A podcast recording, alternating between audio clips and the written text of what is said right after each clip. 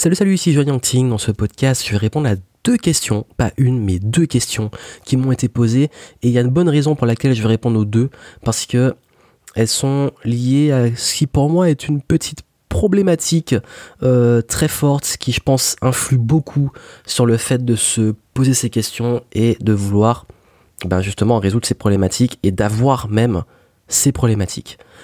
La première question elle est de Matt qui m'a dit comment se sentir extrêmement bien tout le temps en dépit des circonstances. Comment se sentir bien tout le temps en dépit des circonstances C'est la première question. Et la deuxième question, c'est de Ben. Comment gères-tu la solitude? Voici les deux questions. Alors, je vais y répondre de façon assez simple et concise. Pour répondre à la première question qui est comment être bien en toutes circonstances tout le temps? Ben on peut pas. voilà, c'est simple, on ne peut pas. Euh, on n'est pas des robots, nous sommes des êtres émotionnels et on ne peut pas être tout le temps bien en dépit de toutes les circonstances. Ça, c'est une chose. En fait, c'est une, euh, un gros mensonge de faire croire aux gens qui peuvent être tout le temps euh, euphoriques avant de prendre des drogues tout le temps, mais forcément, maman, on retombe. on vit pas très longtemps et, et on peut pas, on peut pas être tout le temps bien. Personne n'est tout le temps bien et c'est en fait le truc c'est que dans la nature il y a toujours des cycles. On peut y vous voyez les vagues bah, comme les vagues ou comme la, courbe euh, sinusoïdale ou comme les ondes ce sont en fait voilà la, course, la, courbe sinusoïdale c'est une onde. Ben tout est haut et bas. Tout bah, il y a le jour la nuit il y a les cycles euh, le cycle de l'eau le cycle de la vie euh, bref dans la nature, tout se transforme. Et pourquoi nous, on serait figé Et surtout nos émotions. En tant qu'être émotionnel, pourquoi on serait figé Nos états changent et tant mieux. On peut pas tout le temps être bien. Par contre, le problème, c'est qu'on est tout le temps mal. Là, c'est un autre problème. Je dirais pour répondre à ça, en fait, que c'est avant tout une question d'état d'esprit. L'état d'esprit d'accepter que parfois on peut être mal, et que quand on est mal, c'est un indicateur qu'il y a des choses qu'il faut qu'on règle que si on est mal au niveau émotionnel, si on a de la tristesse, de la colère ou autre, c'est que, ou du dégoût, c'est qu'il y a une situation, des choses qui nous plaisent pas et qu'il faut faire un travail de fond dessus. Donc ça, j'ai pas une réponse universelle.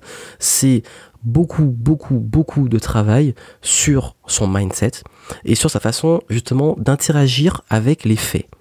C'est-à-dire qu'il y a les faits, il y a ce qui se passe et il y a comment on l'interprète.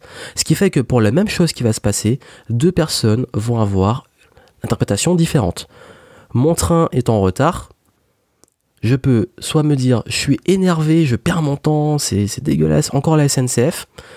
Ou alors, mon train est en retard, bon, c'est peut être l'opportunité d'aller euh, boire un café, de, lire un peu un livre et d'appeler un copain qui, qui habite dans la ville pour qu'il passe me voir. Voilà. Ou alors, ben, vous savez, il y, a plein de situations, il y a plein d'exemples où des gens vont donner un avis différent. Par exemple, aller à un événement, il y a des gens qui vont vous dire Waouh, le concert il était super, et l'autre qui va vous dire Moi j'étais déçu. Ou cette conférence était géniale, et puis l'autre qui va vous dire Ben moi j'ai pas aimé. Parce que nous avons tous nos perceptions.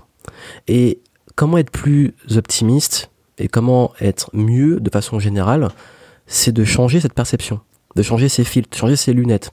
C'est un travail sur le long terme, c'est un travail de fond. C'est de sortir du pessimisme, d'arrêter de consommer tout le temps des choses négatives. C'est de travailler sur les croyances limitantes, c'est de travailler sur euh, notre gestion émotionnelle. Donc je sais pas, je peux pas répondre comme ça tout de suite euh, façon simple. C'est un travail sur le très long terme. Euh, si vous voulez, je donne des pistes dans les 16 étapes Allez sur 16étapes.com, qui est un programme de 4 mois où je fais travailler tout ça en, détail. Euh, dans les programmes comme le programme euh, Marche, je vous montre comment vous motiver, comment reprogrammer son cerveau, etc. Bref, j'ai plein de ressources que je mettrai en description où je montre comment travailler ça. Mais l'idée, c'est de travailler sur ses perceptions et ses croyances. Parce que, en fait, ce sont ces filtres qui vont, enfin, ce sont nos pensées, en fait, qui vont influer sur comment on va percevoir le monde. Parce que le monde n'est pas ce qu'il est, il est ce qu'on perçoit. Et qu'on arrive à travailler dessus, forcément, on est beaucoup moins négatif et donc forcément beaucoup moins mal. Et on voit les faits plus souvent comme des opportunités comme des euh, comme euh, j'ai pas des fatalités mais plutôt des opportunités de se dire bon là c'est le moment de travailler dessus ou de de trouver des solutions etc le but non plus c'est pas de devenir un bisounours. Tout va pour le mieux dans le meilleur des mondes, tout, euh, tout va bien, et puis on nie ce qui va pas. On peut pas être tout le temps bien. Donc ça, c'est une réalité. Même moi, je suis pas tout le temps bien. C'est un gros mensonge. Et d'ailleurs, pourquoi je parle de ça? Et pourquoi j'ai voulu mixer les deux questions? Parce qu'on a une époque où on montre ce qu'on veut montrer, notamment sur les réseaux sociaux. Et ce qui se passe, c'est que beaucoup de personnes font cette remarque en disant Mais en a, ils ont, ils ont l'air toujours bien. Ils ont l'air toujours heureux, toujours optimistes, toujours joyeux. Oui, mais pourquoi tu dis ça? Ben regarde sur Instagram, il est en voyage, il est content, il est souriant, il fait des vidéos où il est bien, etc. Oui, mais ça, c'est ce qu'il montre. Mais en même temps, si on se mettrait à montrer le moment où on est dépressif, ou le moment où on est en colère, ou le moment où on n'est pas bien dans le contenu, ce serait pas agréable pour les autres. D'ailleurs, même moi, c'est arrivé que je fasse du contenu où je montre la partie plus sombre, et je me suis fait démonter. Les gens m'ont dit ouais mais tu es négatif, c'est pas bien, pourquoi tu fais ça? On veut des vidéos positives, etc. Donc c'est une sorte de piège aussi. C'est que les gens euh, dénoncent le fait qu'on montre que du positif, mais montre du négatif, ils sont pas contents.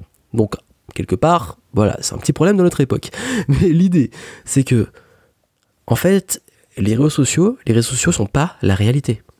Même moi, ce que je monte dessus, bah, je vais pas vous montrer tout le temps euh, le moment où je suis en train de bosser comme un taré. Est-ce que c'est pas intéressant Parce qu'en plus, comme je bosse, je vais pas faire des vidéos ou faire Instagram en même temps. Euh, et, voilà, je, au contraire, si je fais, quand je fais du vidéo, c'est partager du positif. Et pour être dans une énergie positive, parce que c'est ce que je veux transmettre.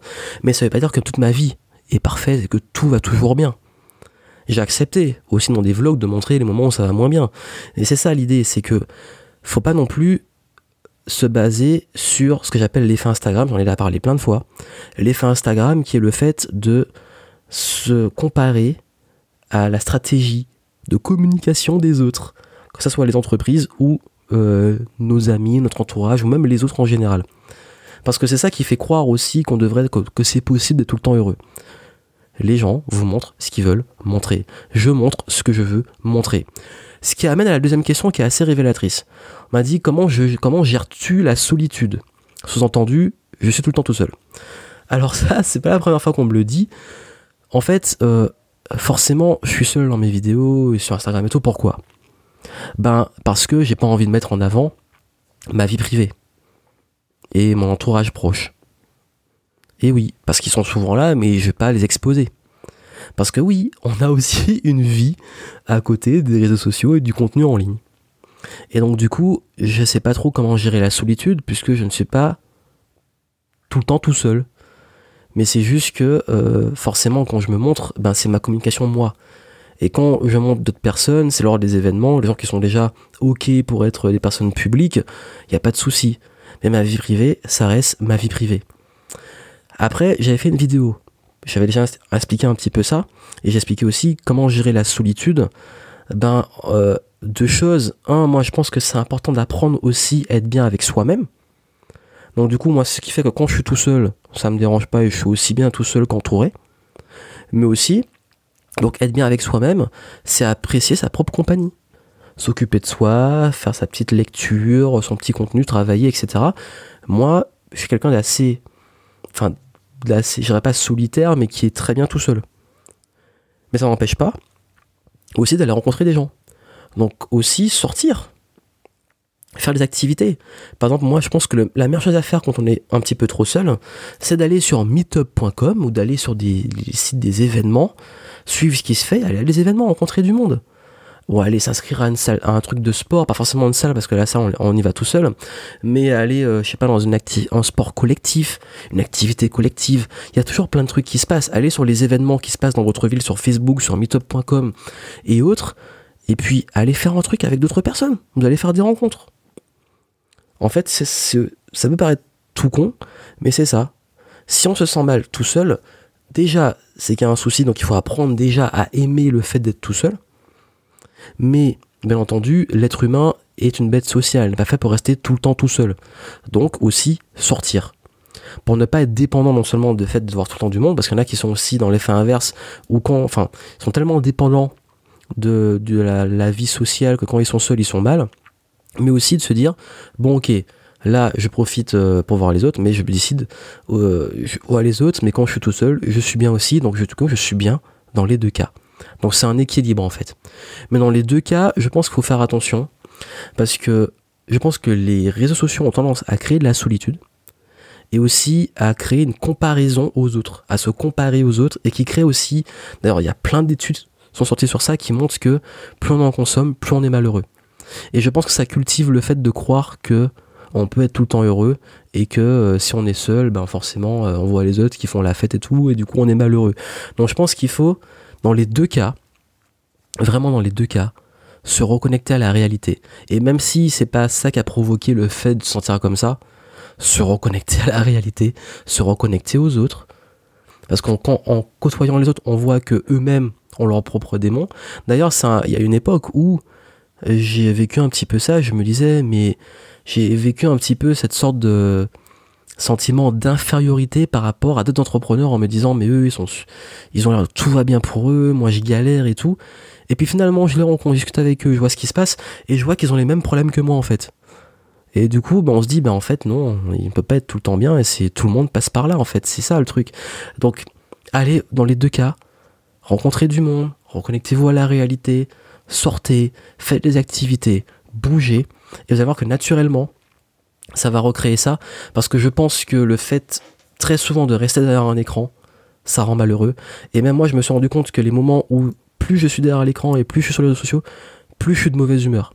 Parce que je m'énerve de voir ce que les gens racontent, je m'énerve de voir des gens s'énerver et avoir des comportements complètement irrationnels. Euh, je, m'énerve aussi de, de la qualité des commentaires dans beaucoup de médias. Enfin, quand je dis médias, même des vidéos que YouTube où parfois il se passe rien, les gens ils s'énervent, je sais pas pourquoi. Euh, parfois aussi je me frustre en me disant mais, euh, mais pourquoi pourquoi il fait ça pourquoi moi je fais pas ça etc ça me en fait ça a un impact plus négatif que positif donc on a compris ça, on décroche. Et je me rends compte que moins je consomme, plus, et, ça, ça fait une grosse différence, plus tendance à justement sortir de la solitude, aller vers d'autres personnes, et plus j'ai tendance à être beaucoup plus optimiste et positif, parce que, euh, un, je suis pas tout seul, et deux, je vois que finalement, bah, dans le monde, ça se passe plutôt bien en fait autour de moi. Et ça aussi, ça peut avoir un impact. Donc c'est le message que je voulais vous donner.